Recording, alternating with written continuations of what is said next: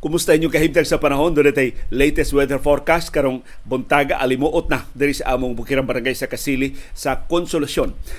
Doon na tayo di maimbalita ni Saka Jutay rahinoon ang presyo sa lana sa merkado sa kalibutan sumadayon. Ang dakong laslas sa presyo sa lana unya sa sunod simana pohon. Doon sabtay makapaalarma nga report sa padayong pagsaka sa mga kaso sa COVID-19 sa Metro Manila, apil na dinis ato sa Subo o sa Central Visayas. Tungod ba ni ining bag-ong mas mananakod nga sub-variant nga nakitaan sa Philippine Genome Center? Gikan sa mga swab samples sa nangagi nga mga semana. Karong buntaga sab ang obserbasyon sa usa ka labor group nga napuno sa pork barrel ang budget para sa 2023 ug mato nila gituyo ni aron nga ang katawhan dependent magsalig, magsigig hangad sa mga politiko para sa labing batakan nila nga mga panginahanglan. Ato sang susihon karong buntag, giunsa pag-triple sa administrasyon ni kanhi presidente Rodrigo Duterte ang confidential ug intelligence funds o karon gisakyan sa administrasyon ni presidente Ferdinand Marcos Jr. gipadayon kun wa man gipaburot pa ang confidential funds sa nakalilain nga mga ahensya. Karong buntaga sab atong hinumduman katong kaso sa 4 anyos nga bata nga taga Bato sa Ermita sa Cebu City katong si Skyler Abatayo bag ulen taw nakahuman siyang assignment na igo sa bala namatay. Ug giisip to siyang usa sa mga casualties sa gubat batok sa illegal nga drugas naunsa naman ang iyang kaso. Naunsa naman ang mga pulis nga gipasakaan og kasong kriminal ug administratiba. Og doon tay update sa mga duwa sa Philippine Basketball Association ug sa National Basketball Association karong buntaga. Pagtuki sa labing mahinungdanong mga balita ug kontrobersiya sa subo sa nasod ug sa kalibutan. Pagsuway pagtugkad sa ilang mga implikasyon sa atong tagsa-tag sa kakinabuhi ug panghinabuhi. Baruganan kada alas 6 sa buntag mauna ni ang among Baruganan.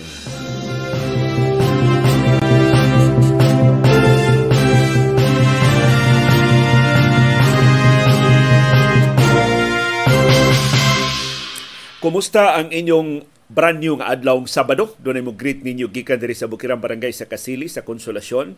Si Sibi mo timbaya ninyo og malipayong banag-banag. Wa mi kagawas ni Sibi kay dugay siya nga nakamata pero tin-aw kaayo ang among kabuntagon diri ang Bukirang ang kabukiran sa Balamban o sa bukira mga barangay sa Dakbayan sa Subo hilabihang klaruha ang Islas Mactan Puerto sang Bantanga diri sa among habog kaing bukid sa Kasili sa Konsolasyon.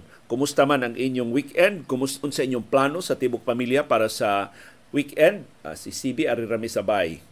Uh, manaod nami sa amo mga Christmas lights. Kumusta man yung pangandam sa Pasko? Doon na na ba mo'y Christmas tree? Ay kalimot pagkuha og belen, paghimo og belen. Mahimo ra man kita maghimo-himo diya og belen sa atong mga panimay kay para nako ang belen gyud mao'y labing tukma og labing gamhanan nga simbolo sa Pasko Mugrit di ita og happy wedding anniversary ni Vic og ni Tetet Abarques karong adlaw ang ilang wedding anniversary. Perting tununga sa kainit o kaalimuot sa syudad o sa probinsya sa Subo, pariha kahimtang sa panahon sa Metro Manila o sa dakong bahin sa Pilipinas. Mapanganuron nga to sa mapanganuron kaayo ang atong kalangitan, doon natay patak-patak kapag uwan, pagpanugdog o pagpangilat tungod sa duha ka sistema nga magdominar sa atong kahimtang sa panahon. Ang Intertropical Convergence Zone ang panag-abot sa bugnaw ug init nga hangin o ang localized thunderstorms. Padayong ni pasidan ang pag-asa sa posibleng pagbaha o pagdahili sa yuta labi na sa mga lugar nga maatlan, matsambahan.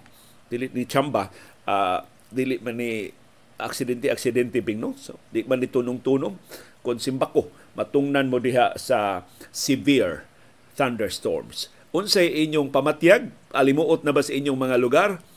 Unsay inyong kahimtang sa panahon? Doon na diha patak-patak kapag uwan? Palihog isulti diha sa atong comment box aron mas lapad ang atong pagsuhid sa atong kahimtang sa panahon karong weekend.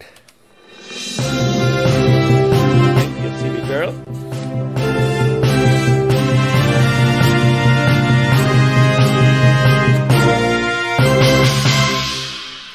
Og arita sa may balita gikan sa Department of Energy. Pasiuna pa lang ng ilang banabana, base pa lang ni sa unang upat ka adlaw sa trading karong simanaha. Pero puwerteng dakua sa laslas sa presyo sa lana nga ilang nalantawan nga ipatuman sa mga oil company sugod unya sa Martes sa sunod simana. Matod sa DOE, 3.50 ngadto sa 3.70 kada litro ang laslas sa krudo. So ayaw sa mo patubil paabot mong Martes, parte na as laslas sa kada litro sa krudo. Piso ngadto sa 1.20 kada litro ang gitak ng laslas sa gasolina. 2.20 ngadto sa 2.40 kada litro ang gitak ng laslas sa presyo sa kerosene. Na ato ning klarohon ha, mausab pa ni. Kay base lang ni sa first four trading days karong simanaha. Wa pa maapil ang trading katapusang adlaw sa patigayon sa lana sa world market gahapong adlaw. So akong gilili unsay nahitabo. Ni saka ang presyo sa lana pero parte ng gamaya sa pagsaka sa presyo sa lana as in 30 cents ra kada baril. Ang pagsaka sa presyo sa lana sa world market mainly tungod sa kabalaka sa price cap kanang price control nga ipahamtang sa Estados Unidos ug sa European Union sa lana nga i-export sa Russia, ibaligya sa Russia ngadto sa ubang kanasuran sa kalibutan. Ang ilang kabalaka nga mubo kaayo ang price cap nga ang Russia di na hinuon mo baligya og lana musamot ang kanihit sa kalibutanong supply sa lana. Pero wa makabuylo og saka ang presyo sa lana bisan anang maong kabalaka tungod sa pareng pagsulbong sa mga kaso sa COVID-19 sa China. Nagpadayon ang lockdown sa dakong bahin sa Beijing o sa ubang dagkong mga syudad sa China. Minilyon ka mga mulupyo sa China sa atong nahibawan labing menos na po ka milyon ka mga mulupyo sa duha ka syudad sa China di pagawason sa ilang mga panimay sa mosunod nga pito ngadto sa 14 ka adlaw aron pagbadlong sa tinakdanay sa COVID-19. Kanang zero COVID policy sa China mao ni nakapabalaka sa mga oil traders nga makapaluya sa ekonomiya, makapaubos sa konsumo sa lana, makapatidlom sa demanda, kalibutanong demanda sa lana. So, posible dili ingon ini kadako pero madayon ang laslas sa presyo sa lana unya sa Martes pohon sa sunod semana.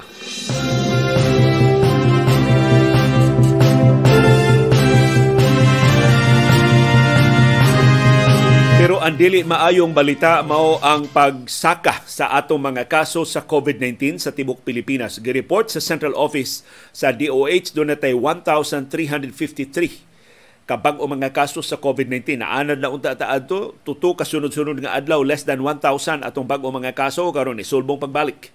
O gikabalak ang tungod na ni ining mas mananakod nga subvariant nga nakasud na dinis ato sa Pilipinas including Metro Manila and Central Visayas kining BQ.1 nga usa sa ni dominar sa tinagdanay sa COVID-19 karon sa Estados Unidos. Matod sa Central Office sa Department of Health, ang atong active cases ni sakasab ngadto sa 17,945. Mas daghan ni kaysa active cases nato sa niaging adlaw nga 17,393. So sugod na sa og saka ug daghan ang mga pasyente nga nasa atong mga ospital ug mga isolation facilities ang laing di maintimaan ni saka ang positivity rate. Sa ito pa, mas paspas, mas lapad ang tinagnanay sa COVID-19 sa Tibok Pilipinas ni abot og 11.9%. Og doon na say 24 kapatay sa COVID-19. Wahinon gihapon isulti sa DOH kanus-an ni sila nangamatay. Gikabalak-an nga doon na nangamatay, naghubgas na, pero gahapon pa gikonfirmar sa DOH nga COVID-19 mao ang ilang namatyan. Sa National Capital Region makapabalaka ni ni balik og saka ang ilang mga kaso ngadto sa 459. Hinaot di na ni musulbong pagbalik si Bako ngadto sa usa ka libo. Kay ang Metro Manila maura ba kasagarang sinugdanan sa tinagdanay dayon manakod dinis ato sa Subo o sa ubang mga probinsya sa Pilipinas. Kumusta man ang ato mga kaso din sa Sugbo ug Central Visayas ni Sakasab 97 ang atong bag-o mga kaso sa tibuok rehiyon ang kinadaghanan og bag-ong kaso mao ang Cebu Province with 37, ikaduha ang Cebu City with 26, ikatulo ang Mandawi City with 13, ikaupat ang Negros Oriental with 12. Ang Bohol dunay pito, Ang Lapu-Lapu City dunay duha, ang Sikihor way bag-ong kaso sa COVID-19. Sa ato pa ni Sakasab ang gidaghanon sa atong mga pasyente nga naa sa ato mga ospital o mga isolation facilities sa Subo, sa Bohol, ug sa Negros Oriental. Ang Sikihor gamay ra gid kaayo ang ilang mga pasyente sa COVID-19. Sa tibuok Central Visayas, doon na tayo 1,292 ka-active cases. Ang Cebu Province, maunay kinadaghanan karong active cases with 457. Ikaduha ang Cebu City with 444. Ikatutuna ang Negros Oriental with 120. Ikaupat ang Mandawi City with 112. Ikalima ang Bohol with 106. Ang Lapu-Lapu City nagpabiling double digit ra ang iyang active cases with 49. Ang Sikihor dunay upat na lang kaaktibo mga kaso sa COVID-19. Busa palihog lang di ta mo kumpiyansa. Di ta mo tangtang sa itong face mask sa crowded areas. Di ta mo appeal sa wa kinahanglan ng mga tapok-tapok. Tabang tagbadlong palihog sa mga kiat-kiat. Og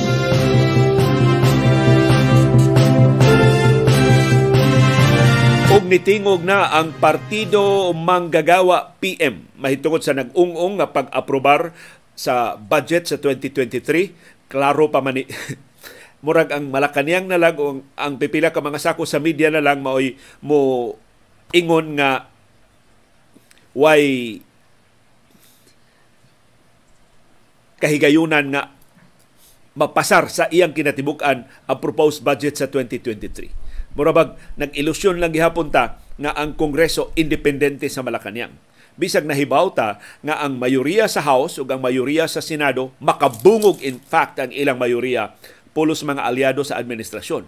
Busa unsay isulti sa administrasyon tumanon sa mga kongresista o sa mga senador. Busa sakto ang partido manggagawa sa ilang pagsaway sa dakong budget para sa sunod tuig nga higanting pork barrel mainly sa duha ka labing tag-as nga opisyal sa Pilipinas ang presidente o ang vice presidente. Matod sa partido ng partido manggagawa nga ang 5.268 trillion pesos nga proposed budget sa sunod tuig ni hatag og dako kaayong discretion ngadto sa duha ka labing tag-as nga mga opisyal sa Pilipinas. Murag sila na magbuot unsaon paggasto ang ilang budget nga di na gani sila ma-audit sa COA. Di na gani sila kilala mo produce og mga resibo. Tiaw mo na ang kinadak-an nga bahin sa budget sa Office of the President confidential og intelligence funds sa tupad di siya kinahanglan nga mo produce og resibo, di siya kinahanglan nga i-audit sa COA. Dili makalili ang COA sa labing sekreto niya nga mga transaksyon. Maunay gisawayan sa partido manggagawa nga nag-recover pata human sa pandemya. Wa pata hingpit makabangot, makabangon human sa pandemya.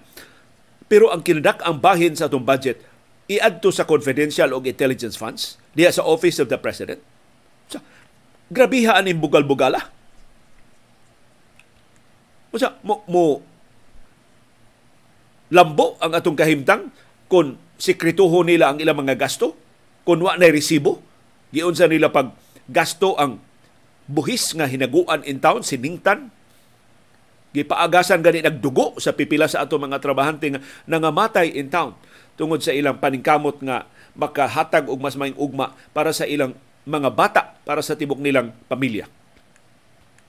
So matod sa partido manggagawa, gituyo ni sa administrasyon ang pagdisenyo sa budget nga daghan kaayong discretionary funds nga maadto sa mga politiko. Ang ilang duda, dako gihapon kayo ang pork barrel nga gilukluk diha sa nagkalilain nga mga allocations sa 2023 budget. Ang tuyo aron ang katawhan dependent sa mga politiko. Kay maura man ni ang paglaong gus mga politiko aron sila gihapoy mudaog sa umabot nga mga eleksyon nga ang katawhan anha mangayo og ayuda nila. Ang tawag ana patronage politics. Dunay masakit sa imong pamilya. Di, wa may klaro imong kahinguhaan, gamay ra man kayo imong sweldo. Tuktok ka dito sa bayis mayor, tuktok ka sa bayis kongresista. Na, Nyor, pasudla itaw ng ospital, Nyor, hapit na ni mamatay among pasyente. Permahan dayon ang referral note, o makasud na kag ospital, maka-avail na ka. I mean, Meantime, utangan na ka o kabubuton sa politiko. Nganong dili man napunduhan ang atong mga ospital. aron di na lang kamo hapit sa politiko, doon na nay direkta intawong access ang labing kabos nato nga mga pasyente, ang labing nagkinahanglan og medical services. Basic kaayo ba nga mga panginahanglan moagi pa ka sa mga politiko. O kini sakto ang analisis sa partido manggagawa gituyo ni sa mga politiko aron dependent tan nila aron maghangad ta nila. Aron di natang kasukol nila kay utangan naman ta og kabubuton kay sila may nagpatambal sa ato mga masakiton, sila may naglubong sa atong mga minatay, sila may nagpaeskwela sa atong mga bata. Imbis ba nga igahin kining kwartaha ngadto sa basic services, ngadto sa labing immediate needs sa atong katawhan, gipundo giparking isi pork barrel nganhas mga politiko aron agi mo agi dihang katawhan sa di pa nila makuha kining maong pundo. And of course, mas daghang kawat kaysa maadto sa katawhan kung ang pundo anha na isalig, anha na itugyan sa discretion sa mga politiko nga kinamag tumpi og dakong puntil aron do na sila ikapamalit na sab og mga boto sa umaabot nga mga eleksyon.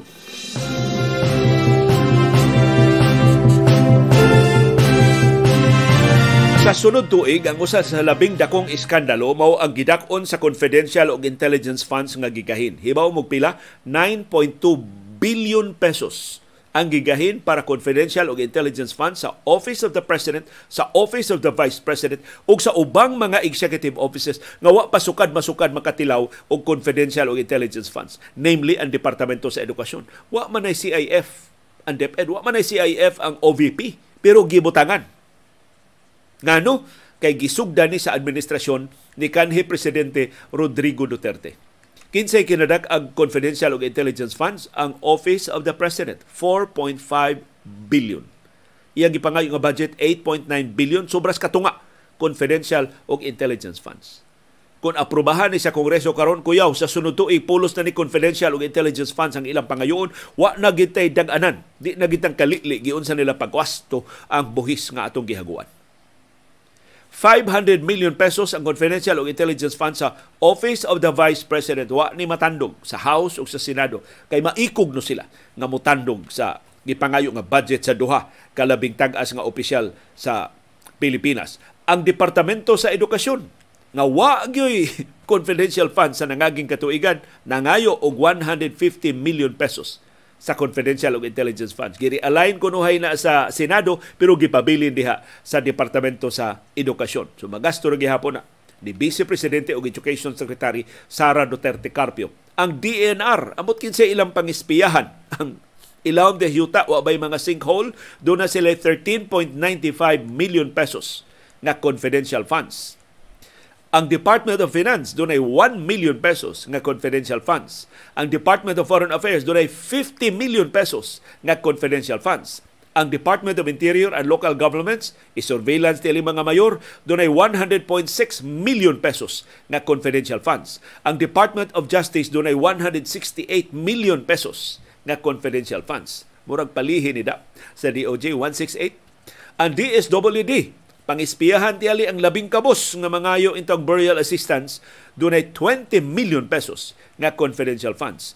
Ang buhatan sa ombudsman dunay 51.47 million pesos nga confidential funds. Kabiha. Office of the Solicitor General magtuon ra nig balaod kinahanglan surveillance.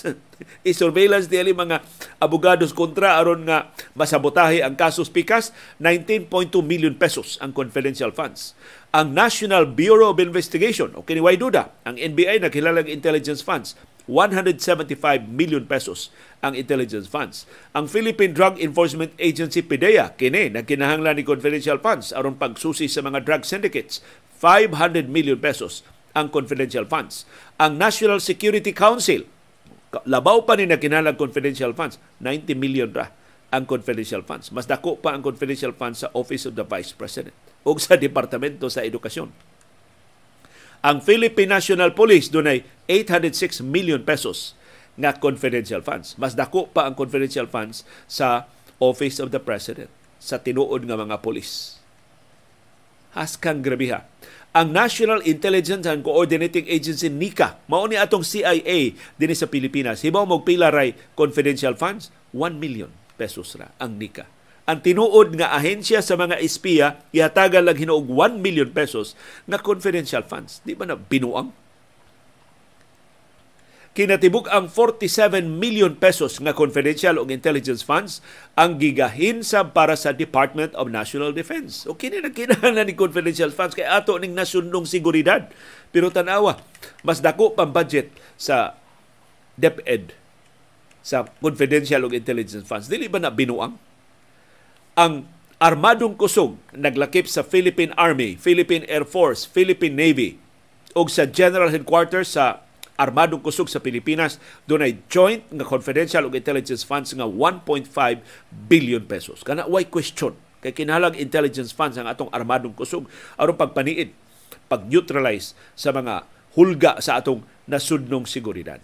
Pero hibaw mo kanu, kanusaan ni nagsugod pagburot sa atong confidential ug intelligence funds atol sa administrasyon ni kanhi presidente Rodrigo Duterte. Paglingkod ni Duterte anam-anam niyang gipaburot ang confidential ug intelligence funds di lang siyang opisina kundi sa hapit tanang executive offices hangtod na triple na times 3 ang confidential ug intelligence funds sa Duterte administration kung ikumparar siyang gisundan nga administrasyon ni anhing presidente Noynoy Aquino. So, gisundan lang, gikopya lang sa administrasyon ni Presidente Ferdinand Marcos Jr. ang binuang sa administrasyon ni kanhi Presidente Rodrigo Duterte. O sa tanang timaan, gipalabuan nila giunsa pagpaborot ni Duterte ang confidential intelligence fund sa iyang administrasyon gipasobrahan karon sa administrasyong Marcos. Ang OVP wa may confidential funds atol ni Duterte kay kontra mas Robredo. Karon dako kayo 500 million pesos ang confidential funds sa Office of the Vice President. Ang DepEd, wa man ni sukad masukad may maka confidential funds ang DepEd kinsa may imong pangispiyahan des DepEd ang mga bata. Dure 150 million pesos. So inanang gipalabuan ug dunay sukaranan ng kabalaka sa mga senador o sa mga kongresista nga kung ila ning aprobahan sunod tuig doblihon triplihon na sabni ang confidential ug intelligence funds hangtod ang tibuok budget wa na tay makitaan giunsa sa paggasto ang kwartas sa katawhan.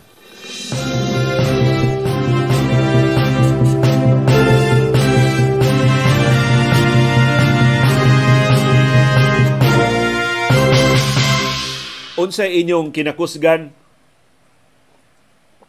Nga giandam sa pamahaw? Karong buntaga weekend ra ba? Ato na palagdas uban ni classmate Yul Julia karon taon-taon pero mahimo niyo i una-una og butang ang inyong kinakusgang pamahaw actually do na di tay survey so ayan na nako kung makakita ba mo sa survey uh, karong buntaga unsay imong tan-aw sa umaabot nga Pasko og bag-ong tuig mas hayahay mas lisod o maura. Atong basahon unsa unsa man ako pagbasa sa resulta. Kadiyot ha. I-pop out nako kung makabasa ba ko sa resulta sa survey. O niara. Ang nitubag og mas hayahay 4%. Ang nitubag og mas lisod 49%. Samtang ang kuan man siya mo, mo reduce din siya ba mo siya out. Ang maura 47%. So ang kinabag-an mas lisod. Ang almost 50% maura ang ilang kahimtang. Samtang gamay ra kaayo ang masayahay karong Paskuha kon ikumparar sa nangagi nga mga Pasko. So ato na lang ning kanunayan. Kada adlaw do tay survey question aron nga maka-appeal mo sa pagpadayag sa inyong mga sentimiento gigamit na karon sa Department of Justice o sa Philippine National Police kadtong pagkakonbikto sa duha ka pulis atong pagpatay sa duha ka mga teenagers, mga estudyante. Ang usa estudyante sa UP nga gipasangilang ni tulis og uh, taxi driver o niya nisukol mo tong napatay pero giplantiran di ay mga ebidensya gi-torture gani di hinuon sa wa pa patya sa kapolisan. So ngilad kaayo pero nakonbikto ang mga pulis. Ug karon niingon na ang DOJ ug ang PNP mautoy ebidensya nga dunay rule of law dinhi sa Pilipinas. Matod sa Philippine National Police nagpasabot nga functional ang atong sistema sa hustisya. Ang Department of Justice niingon mautoy pasabot mautoy pruiba nga why sense of impunity dinhi sa atong nasod nga masilutan ang mga moabuso sa katungdanan. Mao na ilak karong sulti. Pero tinuod ba? Pila ray na konbikto? Duha. Duha ra ka kaso sa kapin 30 mil. Mata naman si Dr. Iris Sim. So, manaog na lang kay. Goodbye na si CB kay. Imata na si Dr. Iris. Magduwa na sila diri sa Bukirang Barangay sa Kasili sa Konsolasyon. Salamat CB Girl ha sa imong pagkuyog sa atong programa karong buntaga. Out of more than 30,000, duhara ang nakonbikto. Unya timaan na na nga functional ang atong sistema sa ustisya. So akong gibutang sa calculator. Ibutang na nato 30,000 ka extrajudicial killings ang nahitabo sa niaging unom ka tuig sa Duterte administration. Out of 30,000, duha ang nakonbikto. Sigon sa akong Google calculator, wa gani kaabot 1%. Wa kaabot 0.1%. Wa kaabot ang irang 0. Uh, 0.006% ra ang conviction rate. Unya maunay, maunay ebidensya. Sa ato pa ang kapi 99% sa mga kaso, way hustisya, wa makalihok, wa gani kaso na sangat batok sa mga pulis nga nakapatay. Hasta mga vigilante groups nga nakapatay og inosente nga mga sibilyan nga naangin sa gubat batok sa illegal nga drugas.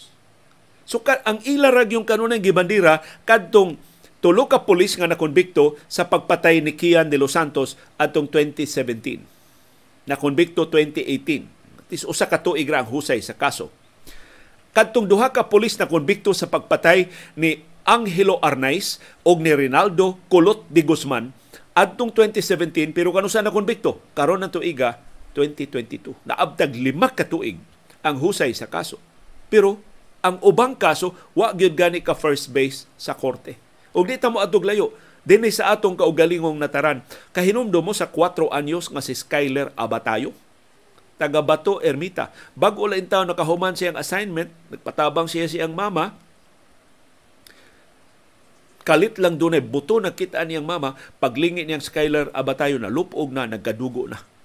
Ug wa kaabot sa ospital, namatay in town ang 4 anyos nga bata. Ang sulti sa kapulisan sa Carbon, kay ila man ang jurisdiction ang Bato Ermita, doon ako no mga durugista nga ilang gigukod na musil nila usas na igo si Skyler Abatayo. Durugista ko na nakapusil ato. Mao to'y sulti sa Carbon Police Station. Giimbestigar sa NBI. Sus, policeman, mo'y nakapusil ni Abatayo. Doon na may mga witnesses. Sikit mga ng mga mulupyo di Bato Ermita. Wa may malilong diha. Nakitaan ang usa ka pulis na maoy nagpabuto siyang armas o nakapatay ni Skyler Abatayo. So, ang National Bureau of Investigation ni pasaka og kaso batok sa kapolisan. Primero gipatawag ang mga polis, gipatubag sa mga pasangil batok nila. Di mo tunga ang mga polis. Mao man ilang estilo. Aron malangay ang investigation, di sila mo tunga. Ang NBI isog man, gipailan og kaso ang kapolisan sa Carbon. Unsay sunod na hitabo. Ang regional director sa NBI sa Central Visayas, si Attorney Patricio Bernales Jr., gitaktak gilabay sa Northern Mindanao duha ra ka adlaw human sa pag-file og kaso. So aron way luna sa pagduda sa hinungdan siya pagkataktak, gitaktak siya. Ngano man, kay ang hepe sa Cebu City Police Office si Coronel Royena Garma suod kaayo ni kanhi presidente Rodrigo Duterte. Giingon nga way pangayo os Garma nga di ihatag sa presidente. Espesyal tong ilang relasyon. So luoy kayo. Si Attorney Patricio Bernales Jr. igo lang nagtuman siyang trabaho, pinasikat sa ebidensya nga ilang nahipos, Police Carbon mo nakapatay ni Skyler Abatayo, gipasakaan og mga kaso, siya maoy natangtang. So kumusta naman ang mga kaso batok sa tutok ka pulis? Kay tutok ka pulis sa Carbon ang gikiha sa National Bureau of Investigation. Katapusan ako nahibawan ang ilang mga kasong kriminal ug administratiba pending pa diha sa buhatan sa ombudsman. Wa pay ik ang ombudsman ila batong gi-file sa korte, ila na batong gibasura kadtong mga kasuha. Unsa maning mga kasong gipasaka batok sa tulo ka pulis sa carbon ang kani hefe sa Carbon Police Station gipasaka og kasong falsification by a public officer, dereliction of duty, obstruction of justice o grave misconduct. Ang gikiha si kanhi Carbon Police Station Chief Senior Inspector John Karin Escobert. Ikaduhang kaso nga gipasaka dereliction of duty batok ni Police Officer 1 Ray Van Dadula og ikatulong kasong gipasaka reckless imprudence resulting in homicide batok ni Police Officer 1 Wilbert Perez. Kinis Perez mao ni gipasangila nakapusil patay ni Abatayo. Dili murder kay muraman og nadakinas mo sultis taga Bato Ermita sa investigasyon sa NBI nadakinas unya sa kabala niya piuwan pa man wa pa ni maanad og handle in town siyang armas nakablitan niya ayang armas posil patay si Skyler Abatayo. Bisan sa iyang sa atong katapusang nahibaw-an bisan sa mga kaso batok niya si Escobert kaduhana na promote og murag karong tuiga ang iyang ranggo lieutenant colonel na. So doon na ba justisya para ni Skyler Abatayo? Ang mga tagtungod in town ni Skyler, ang iyang mama o ang iyang papa o ang iyang mga paryente, padayong nangilaba og hustisya para ni Skyler Abatayo na kung pa madisgrasya nung yamangan nga pulis, 8 anyos na unta karong tuiga. Nya ipanghambog sa Department of Justice o sa kapulisan na functional ang atong sistema sa ustisya. Na way sense of impunity ang mga tigpatuman sa balaod ining nasura. Ang kamatuoran mao kinabag-an sa mga gipangluba sa laktod nga pinatyanay sa kampanya batok sa illegal nga drugas Way katakos sa pagbarug. Way katakos sa pagsukol. Way abogado nga mukampiyon sa ilang kaso. Kay gipanghudlat sila. Mayukmok ra intawon kay sila aron mangahas pagpanuktok dito sa piskalya o sa korte pagpangayog hustisya sa inosente nila nga mga paryente na angin lang at tundugoong kampanya batok sa illegal nga drugas. Pero nganong ni abuso ang kapulisan sa kaso ni Kian de los Santos, sa kaso ni Kulot de Guzman o ni Arnaiz, sa kaso ni Skyler Abatayo, kay giduphan sa ilang kadagkuan. Gipasaligan sa kanhi presidente, patya na, ako'y bahala ninyo. Nakaron, ang kinabag-as mga pulis, kinsa may musukol nila, nga doon na may dagko nga mga opisyal ni pasalig nga sila nga siya'y bahala nila.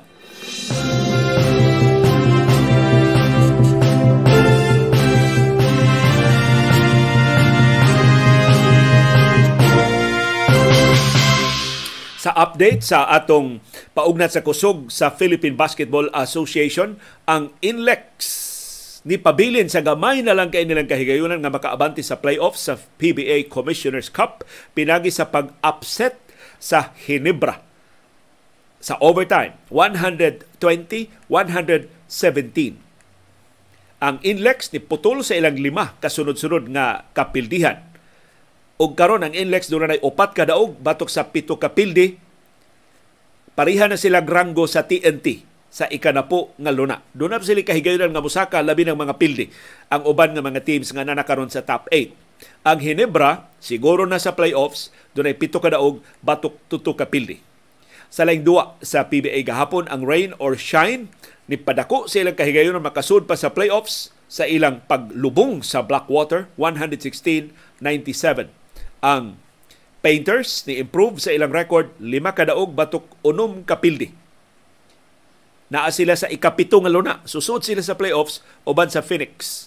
Samtang ang Blackwater wa nay kahigayunan nga makasud kay tuturay ilang daog siyam na ang ilang pildi. Ang rain or shine mo pahuway og usa ka semana sa di pa sa sunod nilang sangka batok sa Magnolia unya sa Biyernes sa sunod semana. Ang mga duwa, dunay duha ka duwa sa PBA karong adlaw alas 4:30 karong hapon ang Phoenix makigsangka sa Terra Firma. Ang Phoenix dunay naa sa ikapito nga luna, lima ka daog batok unom ka pildi. Ang Terra Firma taktak na usaray daog napo na ang pildi. In fact siya mo kina gam, uh, kinatumyan sa ranking sa PBA Commissioner's Cup. Ang main game, kung bahinam ni, alas 6.45 San Miguel Beer, makigsangka sa TNT. Pulos kanhi kampiyon sa PBA mo ay magsangka pero pulos gagmay granggo. Ang San Miguel Beer na sa ikaunom. Kuya kay mataktak ang San Miguel Beer lima ka daog lima ka pildi ang TNT na sa ikanapo upat ka daog pito ka pildi pero ang bitaha sa San Miguel Beer si Jun Mar Fajardo o si Terence Romeo baskog na o makaduwa na para sa Beermen karong gabi. O ganyan ang schedule sa mga duwa. Ni bakasyon man sa Thanksgiving holiday parte naghanan duwa sa NBA karong buntaga alas 6 karong buntag nagsugod na duwa sa Minnesota Timberwolves batok sa Charlotte Hornets. Alas 8 karong buntag Philadelphia 76ers manung sa Orlando Magic. Alas 8:30 karong buntag Portland Trail Blazers manung sa New York Knicks. Alas 9 karong buntag ang Sacramento Kings manung sa Boston Celtics. Alas 9 karong buntag ang Atlanta Hawks manung sa Houston Rockets. Alas 9 karong buntag ang Brooklyn Nets. Healthy si Kevin Durant, si Kyrie Irving ug si Ben Simmons manung sa Indiana Pacers. Alas 9 karong buntag ang Washington Wizards manung sa Miami Heat. Suskribihas Miami Heat. Daghan kayong injuries. Si Jimmy Butler injured ni na lang si Eric Spoelstra madana gani bisan katong dunay gamayng angol duwa na lang kay perting pianga karon sa Miami Heat tungod sa injuries. Alas 9 sab karong buntag ang Cleveland Cavaliers manung sa Milwaukee Bucks alas 9 karong buntag ang Los Angeles Lakers ambot makaduwa na ba si LeBron James manung sa San Antonio Spurs. Alas 9 karong buntag ang Chicago Bulls manung sa Oklahoma City Thunder. Alas 9 karong buntag ang New Orleans Pelicans manung sa Memphis Grizzlies. Alas 10 karong buntag ang Detroit Pistons manung sa Phoenix Suns. Alas 11 karong buntag ang Utah Jazz paguluhan sa Phil-Am nga si Jordan Clarkson manung sa defending champion sa NBA ang Golden State Warriors. Og alas 11:30 karong buntag ang Denver Nuggets manung sa Los Angeles Clippers. I don't know makaduwa na ba si Kawhi Leonard. Og sa di pa ta manamilit aniya ang katapusang resulta sa atong survey karong buntaga kung unsay imong tan-aw sa umaabot nga Pasko mas hayahay 5%, mas lisod 49%, maura 46%. Daghang salamat sa inyong pag-apil sa atong survey karong buntaga ug daghang salamat sa inyong padayon nga pagpakabana ug pakigbisog pagtugad sa mga implikasyon sa labing mahinungdanon nga mga panghitabo sa atong palibot. Aron kitang tanan, makaangkon sa kahigayonan pag-umol sa labing gawasnon, labing makiangayon ug labing lig-on nga baruganan. Maukad to ang among baruganan. Unsay imong baruganan. Daghang salamat sa imong pakiguban. Música